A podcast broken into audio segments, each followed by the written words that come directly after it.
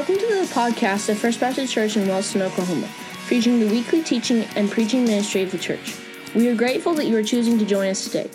Our prayer is that you are blessed by today's study of God's Word and your heart will be receptive to what God desires to teach you today. For more information about FBC Wellston, please visit our website at fbcwellston.org. We hope you enjoyed today's service, and we look forward to studying God's Word with you today.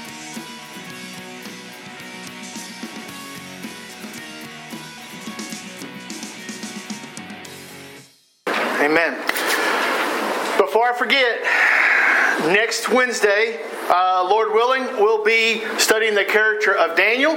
So some of you always ask me who's next week. So just so you know, Daniel will be next week. Today, though, we are going to be looking at the character of Jonah. So if you want to go in your Old Testament um, to one of the minor prophets, I think he's the fifth minor prophet. If you go down through there, you can use the table of contents if you want. If you kind of know where Jonah is at, feel free to make your way to Jonah. So you have Isaiah, Jeremiah, Ezekiel, Daniel, Hosea. Uh, uh, Joel, Amos, Obadiah, Jonah, Micah, Nahum, Habakkuk. So somewhere in there, um, you're going to come across the book of Jonah. Four chapters. So if uh, if your Bible is like mine, it is just um, this, these two pages. That's it. So it might be something if you're uh, thumbing through it, you might move through it rather quickly. So we're going to be looking at the character of Jonah. That's what we've been doing on Wednesday nights. Is looking at different characters, biblical characters. We're not going to touch on every single person that's mentioned in Scripture, but we are going to look at the main ones and the big ones. And so, looking at both men and women, but uh, looking at different characters. And every single time, we're asking three questions when we look at these characters. It's kind of a way of examining them. Um, scripture not only gives us precepts and principles in the Bible, but also we have models and we have examples, both positive and negative, from people on how they lived and how God um, responded to them, how they responded to God, and there's things we can learn um, in looking at the people that have come before us. So, Jonah is who we're with tonight three questions that we've been asking with every single one of these characters. We've been asking who were they, and this is biographical information mother, father, son, brother, uh, married, wife, spouse, father in law, whoever, um, kind of looking at the biographical information. And then we ask the second question about, well, why do we know that person? Why is that person significant? Why should we know about them um, from somebody that lived thousands of years ago? And the last question we get to is, what lessons do they teach us? So, those are the three questions we go to. So, starting off in the first question, asking who were they or who was he talking about Jonah? Remember, we're asking biographical information. So, maybe a daddy's name, mother a mother's name, maybe a wife's name, maybe a, a child's name. Uh, what, what do we know about Jonah as far as who was Jonah? Son of Amittai. Son of Mattai, all right? Do we know anything else? Digestion. He was what? He gave the will indigestion. He gave the will indigestion. That's more anecdotal, not biographical, but you're you're in the same ballpark. Okay? Anything else we know biographical? Mama's name, a wife's name, a kid's name, brother's name, cousin's name? No. No. No. No. Okay, so that's that's good. That's good. I'm glad you didn't find something that I, I couldn't find. All right, so the only thing that I was able to find biographically is that he is the son of Amate or Amateah or whoever you want to pronounce it. And you see this in Jonah chapter 1 and verse 1. It says, Now the word of the Lord came to Jonah, the son of Amittai. Um, you can pronounce it how you want, Mr. A. All right, so when it comes to um, Mr. A, we can't just leave and just go on to the next question when we talk about the biographical stuff. So, what do we know about Mr. A? Anybody have any idea of what we may know more about Jonah just by knowing who his father was? In the Hebrew Bible, he was a prophet. Okay. All right. So in the Hebrew Bible, Jonah and the father, all both were considered to be prophets. All right. What else do we know about him? Do we know where maybe Jonah grew up at? Okay, so so what you can do is if you have a Bible with a concordance, or if you have something that has cross references, sometimes what you can do is you can look up that name Amittai, all right, Mr. A, that you get out of Jonah chapter one and verse one, and you can look for other places where you find that same name Amittai. Only one other place that you're going to find, as far as in an English Bible, where you're going to find that name listed, and that takes you back to 2 Kings chapter 14 and verse 25. And in 2 Kings chapter 14 and verse 25, you have a king at that time by the name of, I think it's Jeroboam. Let me look. Yeah, Jeroboam the second. Um, he is reigning there in Israel, which is the ten northern tribes, if you remember, geographically speaking. And as he is there and he's restoring some lands, it says in 2 Kings chapter 14 and in verse 25, it says he restored the border of Israel from Lebo Hamath as far as the sea of Arabah, according to the word of the Lord of God of Israel, which he spoke by his servant Jonah, the son of Amittai, the prophet, who was from Gath Hepher. So you get an idea. That doesn't tell us exactly that's where Jonah grew up at. It doesn't tell us that's his address, but it tells us that is where his family came from. Was the uh, town that's listed there at the end of verse 25, Gath Hepher. So that may send you off on another question. Well, where is the town of Gath Hepher? Anybody have an idea where that town might be might be at? West of? That's that's a good start. Yes, ma'am. Yes, ma'am. All right. So again, if you have one of those Bibles that has cross references, you can look up that town, Gath Hepher, and see where else do we find it listed in Scripture. Well, you will find it only listed one other place in Scripture, and that is in Joshua chapter 19. So in Joshua chapter 19, as the uh, people of Israel or the Hebrew people, as they have come in and that they have conquered conquered the promised land, if you will, and they start to divide it out and they start to allot it out by the tribes. When you get there to the book of Joshua, especially in Joshua 18, 19, and 20, they start explaining that this tribe got this much land. And the way they're describing the boundaries is they start giving all of these towns. And so they would say, okay, so let's say, for instance, Lincoln County. Well, if you start in Lincoln County, you're going to start halfway between Luther and Wellston. It's going to go up all the way past Fallis up to Tryon, and it's going to go across, and it's going to hit this town, it's going to come down. And that was the way they identified it geographically. So in Joshua chapter 19, and you can look in verse 13, it gives us this idea. You have Gath Hepher. And if you look at the greater context, it's in relation to the tribe of Zebulun. This then takes you possibly to the back of your Bible. And at the back of your Bible, some of you may have a map, and the map might be called the 12 tribes of Israel. And on your map, if you have one of these, um, I was wish Ron was here. I'd ask him if his original the correct Bible had one. But anyways, uh, sometimes you may have a map and it'll show you the different tribes and where they were allotted at in their territory. So it gives you an idea that when you think about the tribe of Zebulun, it is going to be the west of the Sea of Galilee, a little bit to the south, in between the Sea of Galilee and the Mediterranean Sea. You may say, well, Spence, why in the world does any of that matter? Well, it's just information. You might find yourself in a fierce, trivial pursuit game game one night, and you might find yourself sitting there, and the last piece of your pie that you have to complete to win the game for your team is going to have a question about Jonah and where he grew up. And maybe this night will be a night that you'll be able to go back to, and you get that orange, I don't know if it's the orange piece or the purple piece, but you'll get that piece in the Trivial Pursuit game, and you will win, and you'll be the hero. Hero, not hero, hero. So you think about, so Jonah, we know who his dad was, Amittai. We also kind of know maybe a background where he came from, Geth Hafur, um, Gath Hefer. There we get that in 2 Kings 14. You say, well, where is that? I don't. I couldn't find a map that had that town. It's an ancient town even today. Archaeologists think that it's somewhere west of what is modern day Nazareth, but they're not really sure because that's an Old Testament town that had since gone away and they don't have the ruins there, haven't found the ruins. So you think about, well, where is that at? You go back to Joshua 19. That gives you the idea that it's in the area that was allotted to Zebulun. We know that because we can go back to the book of Joshua and map that out geographically. So we know that it's west of Galilee. The Sea of Galilee, we know that it's close to Nazareth.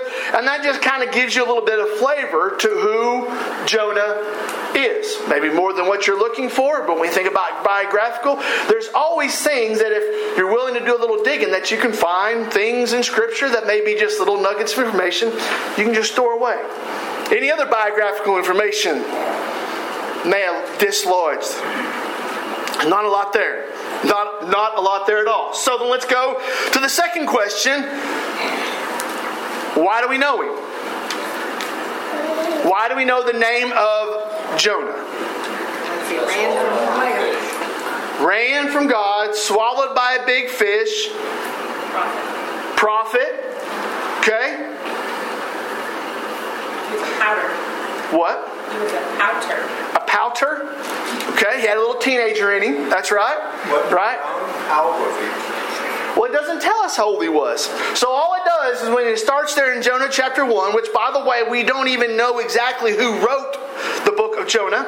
It is assumed by the majority of biblical scholars, it is assumed that Jonah wrote the book of Jonah, but we don't know exactly. We looked at this when we went through the book of Jonah, and we were looking at the different survey of the books. We don't know exactly who wrote it. We don't know exactly when it was written. We kind of have an idea of a range of dates of when it was written, um, but we assume that it was more of kind of a, not I guess, autobiographical that Jonah wrote it about himself. So we don't know a name. We don't know an age of Jonah. All we know is in Jonah chapter one, in verse one, it starts off by saying, God came um, to Jonah and said, Arise and go to Nineveh, that great city, and call out against it, for their evil has come up before me.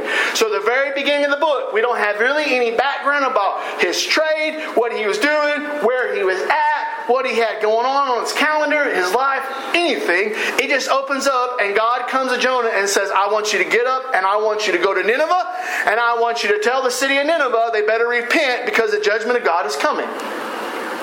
Why is that significant? Let me ask it a different way. Was Nineveh an ally or an enemy of the Hebrew people? They were what? Syrians. They were Assyrians. So Nineveh was there in modern in that time in the Assyrian Yes, were they allies or were they enemies? They were fierce enemies very fierce enemies. So it is almost like the fiercest rival you can imagine. The Assyrians were very well known during that time when they would come in and they would either bring um, battle, they would bring trying to conquer the lands, and they would come in and they were notorious and they were very famous for the brutality of how they would treat their enemies and how, especially, they would treat the women and the children of their enemies. And so when you open up here in Jonah chapter 1 and verse 1 and you read read that in verse 1 and verse 2, for you or me, it just kind of says, okay, so God says, get up here and go to Nineveh. And we just like, okay, what's the big deal? Well, number one, Nineveh, if Jonah is around that area west of the Sea of Galilee, okay, where we kind of maybe think he was hanging out at, it's 500 miles from where he's at to Nineveh. Well, 500 miles, even by vehicle, is a trip, okay? Is a good long run. Imagine doing it on foot through unimproved, unimproved roads and getting up there on foot. That is a commitment. That is a dedication. I mean, you can just imagine and saying, "Hey, I want you to leave here today, and you're not going to travel by road. You're just going to take off, and you are headed. You are headed to Bartlesville, and you're going to walk out that door. And I say, you're going to take off on foot, going as the crow flies across country, and you're headed to Bartlesville. How many of us are going to be walk out here and within a matter of two or three days find ourselves in Bartlesville.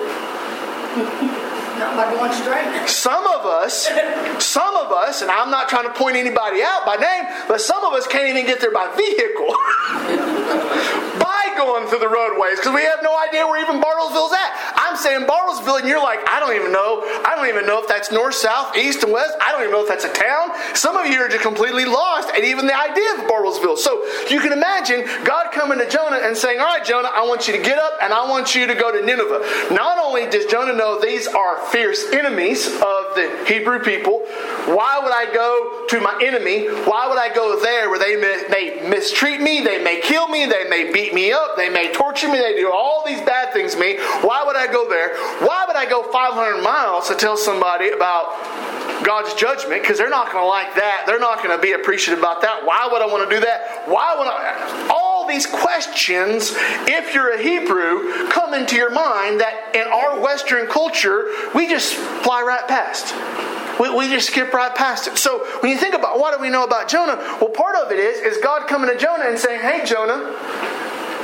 I want you to do something that in our minds and even maybe in Jonah's minds is like, that's crazy, that's unheard of, that is radical, and you can imagine Jonah might be sitting here going, I misheard God. I misunderstood God. There is no way that God would call me to do that. So, why I think that matters is because when you get to verse 3, it is often that you and I will pick up stones to throw at Jonah in the way of criticism for his response or his action, and sometimes that is more motivated by our ignorance of what God asked Jonah to do than understanding of what Jonah was facing. Now, I'm not, I'm not I'm not supporting what Jonah then how he responds, and I'm not saying that that was the correct response. I'm just saying that there's a lot more to the story than sometimes we give him credit for. So God called Jonah. We see that in verse 1 and verse 2, right? So then what does Jonah do?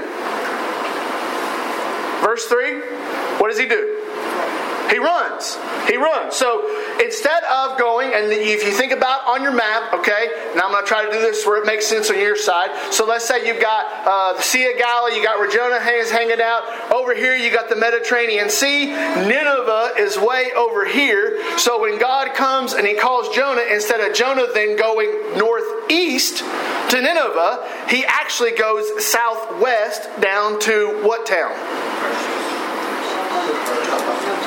Joppa. Joppa. So he goes to Joppa first, right? So it says that he went down to Joppa, and that is where, or he rose to flee to Tarshish, but he gets to Joppa. Joppa is considered to be a port city. Um, it is there, you can find a lot of times it's still on your maps that you'll see in the back of your Bible. You will see where Joppa was a port city, uh, a place where shipping was in and out of. So he says, I'm going to go to Tarshish, but in order to get to Tarshish, I got to go to Joppa, and I got to get on a boat and then head to Tarshish, right? All right, so he decides to run. So instead of going northeast to Nineveh, like God said to do, he decided to go southwest, get on a boat at Joppa, and then head to Tarshish. Does anybody know where Tarshish is at? Straits of Gibraltar. What? The Straits of Gibraltar. Okay, that's a possibility. Kind of a trick question because we don't exactly know. Some people, what? Trying to find it on maps. Well, good, good, because I hope maybe you can find it. I, would like to know because yeah. So some people think Straits of Gibraltar. Some people, some people think maybe it's down there around Cyprus. Some people think it's down there southern part of Rome. Um, they would. The, the, the main consensus is if you look at a map and you got the far eastern side of the Mediterranean Sea, they will just draw an arrow to the west and say Tarshish was that way. Okay. They don't know exactly where the town of Tarshish was. Obviously, was a prominent enough town that Jonah was like, hey, I'm going there. So it must have been prominent during his time. It must have been a well known town during that time. But we don't know exactly. According to this map, it had been very far away from where he was. As far away. So some Bible scholars have thought written down that he was trying to get as far away from Nineveh as possible. So he was going to go to the far side of their known map. He was going to get as far away from Nineveh as possible, and he was going to get as far away from God as possible. So if God comes to him down there in Beth Hafur or Bath Hafur to call him, then they think he went to see how far away he could get from the call of God, from the voice of God, and from anything that remind him of God. So he runs, right? So God calls him, that's verse 1 and verse 2. He runs, that's verse 3. then what does God do?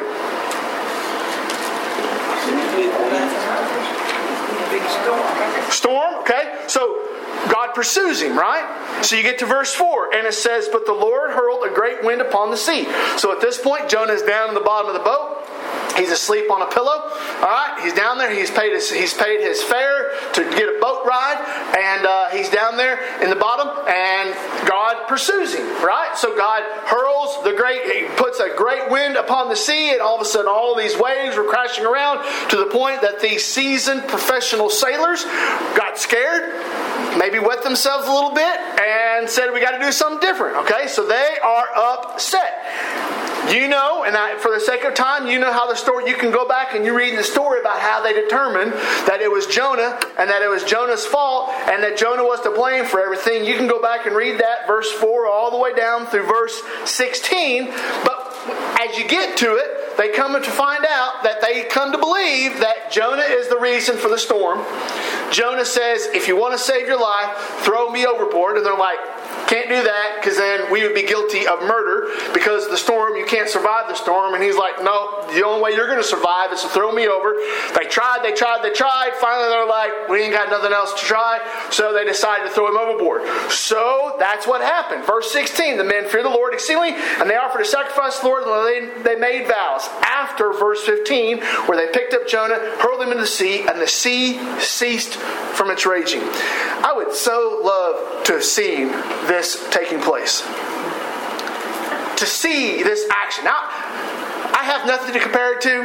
I've been on the ocean, Pacific Ocean, in a cruise boat once. I don't think that counts as really having that much experience. I have been on Lake Texoma in a fishing boat when the wind got up and it was white cap and we had some four foot swells, and I thought we were going to die on Lake Texoma.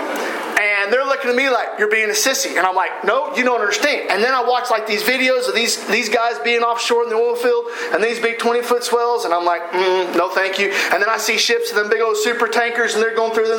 No, no, no. I'm a land creature. I'm staying my carcass on the dirt. I, I know where I belong. And so I stay there. But I just, I would love to have seen the raging, the raging storm being so great and then them throw him overboard and you see Jonah blurt, blurt, blurt, blurt, blurt, goes down the water and everything gets still. I just think that'd be fascinating. and that's what the Bible says. So sometimes you hear people and like, oh, the Bible's boring and the Bible, there's nothing in there. And then you get there and you're like, there's some really imaginative stuff that is there. All right, so Verse 4 of Jonah chapter 1, God had pursued after Jonah, caused the great storm. All right, then you see that whole dialogue takes place between Jonah and the professional sailors and the boat crew and all those. And then you get down to verse 17, and God is still pursuing after Jonah. It says, The Lord appointed a great fish to swallow up Jonah, and Jonah was in the belly of the fish three days and three nights. Doesn't say a whale, so sometimes you'll hear people that say Jonah and the whale. That's uh, sometimes just something that rolls off the tongue because you think of a bigger fish than a, a, a, whale. You really don't have a concept for a bigger fish, so we just assume it was some type of whale. I think back to the, the cartoon Pinocchio, where you have uh, Pinocchio with Giuseppe, Geppetto, Giuseppe, whatever his name is, and they're on the fishing boat and they're in the belly of the whale, and they start to fire, you know, and the whale starts to get huff and puff and blows him out. Y'all, y'all need to watch TV more often. Get rid of that silly stuff you're watching. Go back to some classic Pinocchio stuff. Okay? Are you endorsing Disney? No, this was this was before they went uh, weird. Pre weird days. Okay. See, y'all are trying this trying to trip me up. The landmine. You're just throwing out in front of me. Okay. So, so this is you know so this is the great fish that he had caused him. Got swallowed up, and he's in the belly of the fish. Now there have been a lot of ink spilled on paper trying to figure out what exactly happened. Was he in a state of comatose? I mean, because you think about in the whale's belly there's not going to be a lot of oxygen. There's going to be the stomach acid. There's going to be all of this stuff that's going on. It's like, what does that look like? I don't know. But I do believe that if God supernaturally has the power to create a giant storm on a body of water, then he can create a fish big enough to swallow a man and create the circumstances where that man can stay alive in that belly of that fish. All right? So if God can create the water, he can create the boat, and he can have all of that power, why do we think it's so far fetched that he could have a fish that swallows a man and the man survive in the fish? Verse 17 Now the Lord has prepared great fish to swallow Jonah. That's right. Sometimes we start to think, well, that's not possible. We accept everything else, but we won't accept that. I think I was like 12 or 13, and my parents went to a very traditional Baptist church. I mean, the first, second, and the fourth stanza of the hymns, right? Okay, you never sang the third. If you sang the third, something was going on, revival, or something was happening, okay? So it was always the first, second, and the fourth stanza of the hymn.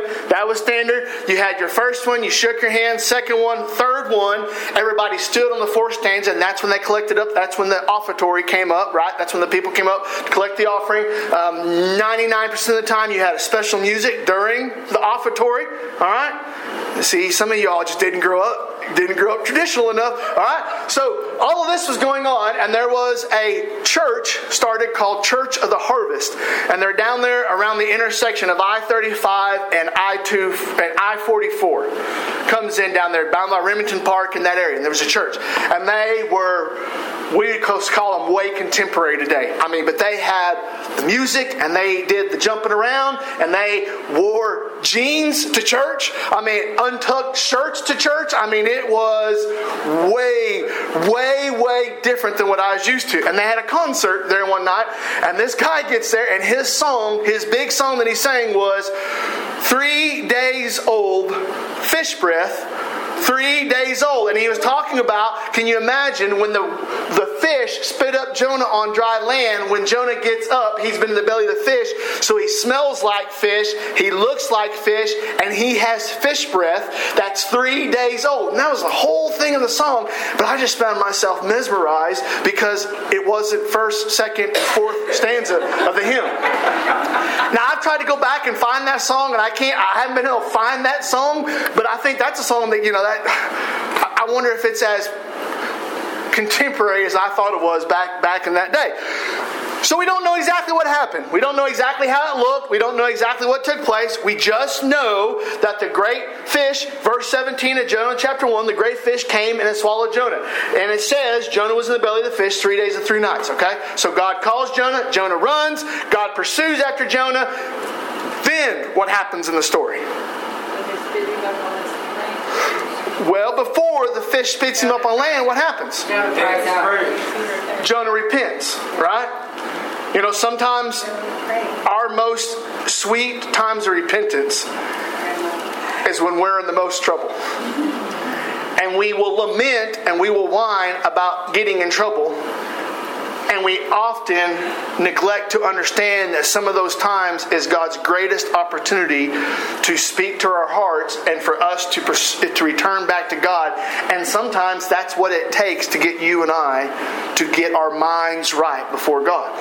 So, in the belly of the fish, this is chapter 2, in the belly of the fish, Jonah repents. And it gives us this whole explanation of what Jonah, his prayer. This starts um, in verse 2 and goes all the way through verse 9. We see the prayer of Jonah. Jonah repents and says, in, in, in, in kind of the Spence paraphrase, I'm wrong, I shouldn't have done it.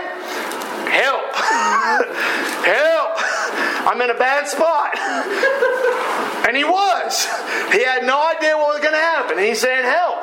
And you can imagine Jonah. And I and I thought this is where my mind starts to go crazy. Does Jonah realize he's in the belly of a fish? I don't know. Does he realize what God's going to do? I don't know. Does he realize what's going to happen next? I don't know. I, I, don't know all is going through the mind of Jonah. We see that he prays there in chapter 2, okay? So then, what does God then do after Jonah repents? has the fish spit him out, right? So it has the fish, then spit. Um, this is verse 10 of chapter 2. The Lord spoke to the fish, and it vomited Jonah up upon the dry land. Chapter 3, verse 1 Then the word of the Lord came to Jonah the second time, saying, Arise, go to Nineveh, that great city, and call out against it the message that I tell you. Sometimes that's the way God works. God says, Do this, and you and I are like, Uh uh-uh, uh, uh-uh, uh, And we go this way, we got to get beat up. Then we say we're sorry, and then we come back, and God's like, This is still what I want you to do. And then sometimes, sometimes if you're like me, you didn't learn the lesson completely the first time because you're like, mm, uh, and you go this way, and then God beats you up again, brings you back. It's like, here you go. Uh, uh. I mean, and this is a cycle until you and I finally decide, uncle, we're going to submit. So that's what chapter 3 is. Chapter 3, verse 1, God calls back to Jonah and says, All right, Jonah, this is what I want you to do. What does Jonah do this time? He listens. That's right. He listens and he obeys. And you get down to verse 4 Jonah began to go into the city going a day's journey. So, Jonah, we, we fast forward in time. Now, Jonah has left wherever he was spit out at. We don't know exactly where he landed ashore at. We assume it's on the eastern side of the Mediterranean. We don't know if it's Joppa. We don't know if it's a Tyre. We don't know exactly where it's at on what is modern day Israel, but somewhere there, he got out, got his bearings about him, right? Realized which direction was up and which direction was down. Probably had a little seasickness he had to get over, right? All right? So he gets out and then he makes his way. We, we skip forward in time.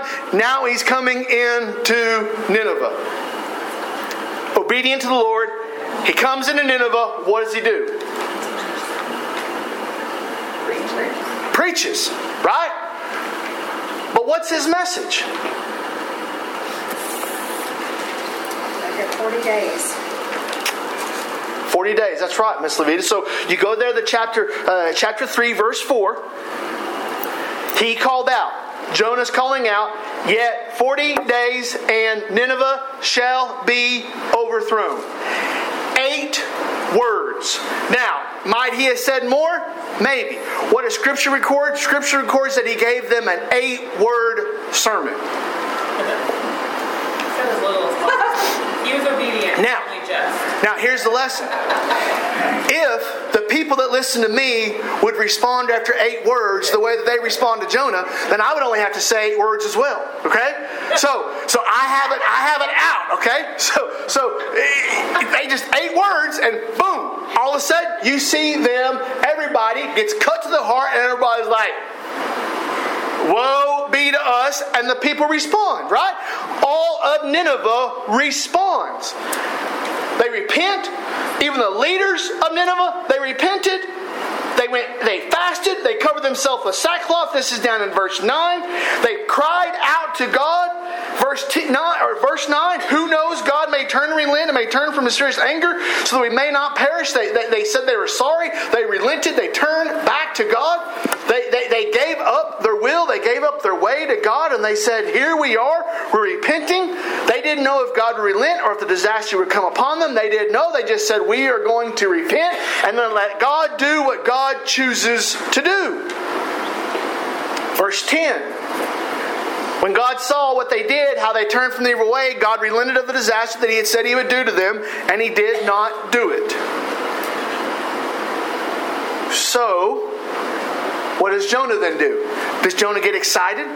Is Jonah like, yes, I'm the greatest evangelist. I'm going to take up an offering and I'm going to record how many people got saved and how many decisions, and I'm going to be famous. I'm going to get my name. I'm going to write a book. I'm going to get a podcast. Did he do any of this? He what? He Probably took a shower. He maybe took a shower, probably. What did he do? He got angry. He got angry. Why? He kicked out so he could see him fail. He what? He kicked out so he could see him fail. But why did he get mad? Because he thought he was better. God forgave all those people. Okay? Because he risked his life to preach to him and tell him what God told him to do. And then God hit him. Okay? He said to God, said, was this not what I was saying in my own country? Right? And he come all the way over here and say eight words. Came all the way here to say words. I could just put them in an email. Right? Maybe a carrier pigeon in that time. So it's like we get the impression that Jonah went because he was going to be obedient to God. But Jonah didn't want to see those people be forgiven. He wanted to see God's judgment come down upon them. So when God's judgment didn't come down upon them, he's mad at God because he wanted them to get wrath and not to get mercy. Because he got wrath, they need to get wrath too. Well, but he didn't get wrath. He got he got mercy. Swallowed by the whale and all that. Well, he got swallowed by the fish, but God had to get his attention. God had to get him a little time to sit and think about it. Get put him in time out for a little while. Okay? Do you think he's past that with with God? You don't think there's a little bit of grudge there? Well, yeah, because he repented. Yeah. Okay. He wasn't so mad at God. He then he got mad whenever God forgave him. Showed mercy. I think there's something we need to ask ourselves from time to time. Do we want people to receive the mercy of God? And that's a question we have to ask ourselves. Because there's a lot of people in this world that you and I can get mad at because of the decisions they make, the choices they make, the things they do. And you and I can say, well, they deserve everything they get and they deserve the worst thing that God can do for them. And we can say things like there's a special place in hell reserved for them. But what we are doing is, is we are ignoring the fact that we, according to Bible, according to the Bible, we're just as great of a sinner as anyone else, and yet God has forgiven us. Now, I'm not saying that we have to accommodate. I'm not saying that we have to endorse. I'm not saying that we have to marginalize or capitulate or we have to call their sin okay or we have to say, well, it's not that big of a deal. No, we can still call wrong wrong and we still call sin sin. But at the, ba- at the end of the day, we are grateful for mercy. So, why would we feel like we are justified in saying someone else doesn't deserve mercy? Consequences? Sure. Things that come about as part of decisions and, and, and, and things that people do? Absolutely. We have to guard ourselves because there are times that you and I will be tempted to have this attitude of ourselves that we deserve mercy, but they don't deserve mercy. And so when you get here in Jonah, and you get there, especially in Jonah chapter 4, we are seeing a prime example. Jonah had received mercy from God, even though he had been disobedient, and even though he had run from God, and God sent the, the big fish, swallowed him up, gave him an opportunity to repent. He repented, spitting him back out on the dry land, said, All right, go back and do what I wanted you to do. He goes in, Jonah sees God do a supernatural, mighty work, and instead of Jonah saying, You know what, if I receive mercy, then what's wrong with them receiving mercy? Jonah gets mad. He gets mad because of how they responded, and then he gets mad at God because God didn't do what Jonah wanted him to do. We need to be careful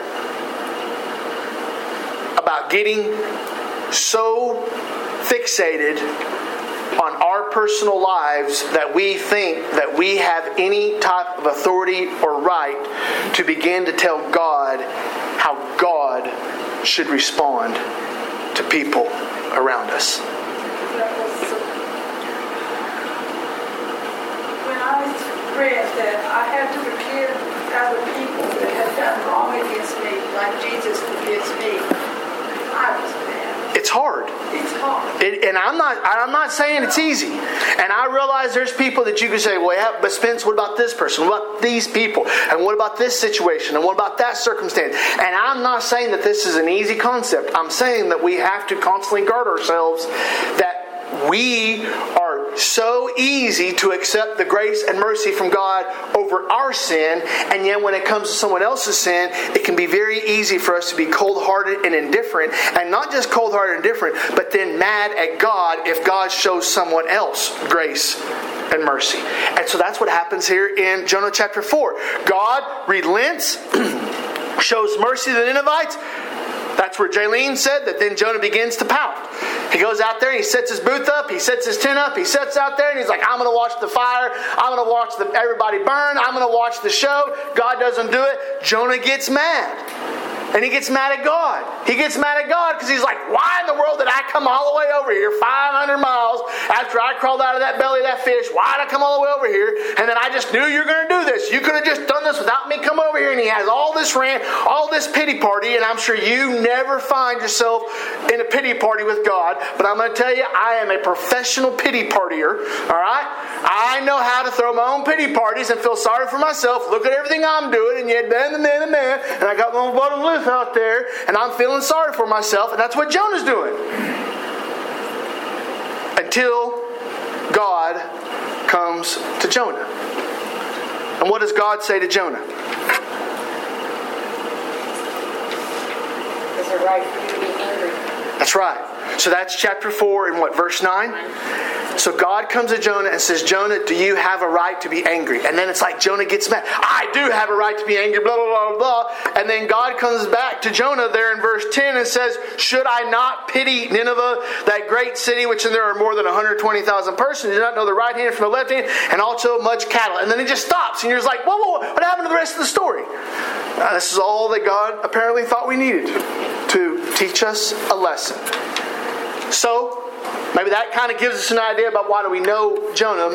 What, what are some lessons that maybe you and I can take away from the life of Jonah? Always obey God. Obey God. Okay? You can run, but you can't hide. You can, that's right. You can run, but you Can't hide. yes, ma'am. Don't run away from your home. This is what happened you eventually. Sure. Sure. Make sure you're landlocked. Make sure that you're landlocked. Okay. Shows the mercy of God. Shows the mercy of God. That's right. I think it also shows that God knows us better than we realize. He already had that, that fish appointed for Jonah before Jonah ever even said no. He had that fish, and it had to have some time to be big enough to swallow a, a man. So he knew that Jonah was going to run away before Jonah ever even knew Jonah was going to run away. We don't ever get ahead of God. God always has a plan, and we are not big enough to wreck it. Yeah. God's in control. God's in control. So not only did he repent in the well, but he also worshiped God in the well. He did. He did. The lesson we could learn is to do the first time. Is that trouble? But would, would he would, have- would he have repentance? Right. That's what made him come to repentance. Right.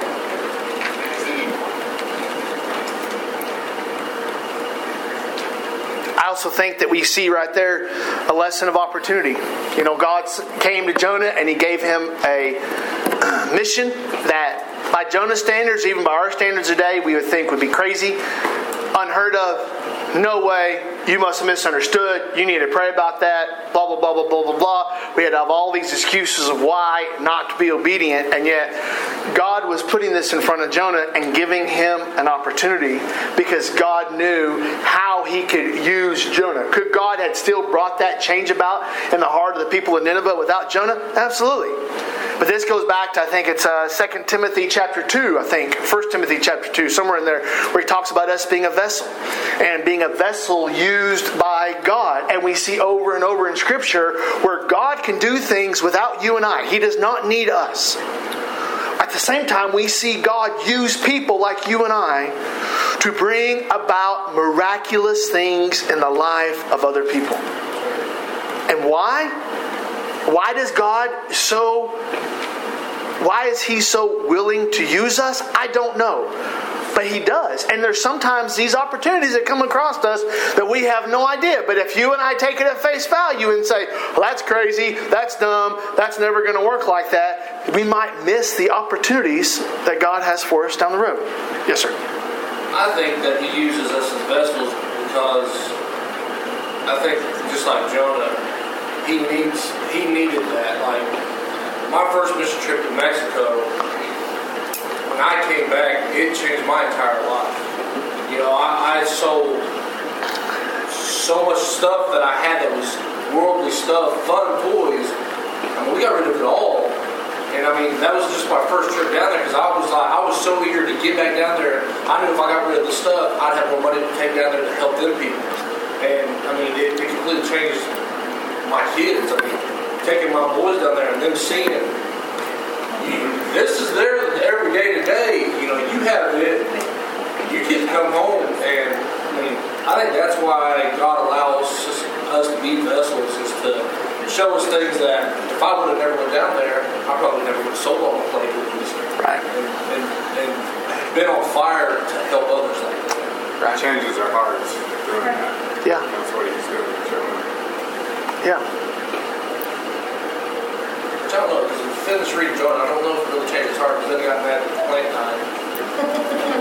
He's still a powder. He's still a powder. He's still a work in progress, which gives me hope. Which gives me hope. I mean, because it never says how it ended. I mean, and that's one of those things. I'm like, well, well, what's up with that? Why did it stop? I mean, it doesn't tell us Jonah going back to where he came from. It doesn't tell us how how the things transpired. It just said at the end of it, God's like, why do you begrudge me to show mercy to them if I can show mercy to you? And that's like where it stops. And I'm like, well, maybe it stops there because you know God's like, hey, Spence, why you spend some time thinking about that lesson before you're worrying about what isn't included in the book and the lesson that you that you try to impose upon there.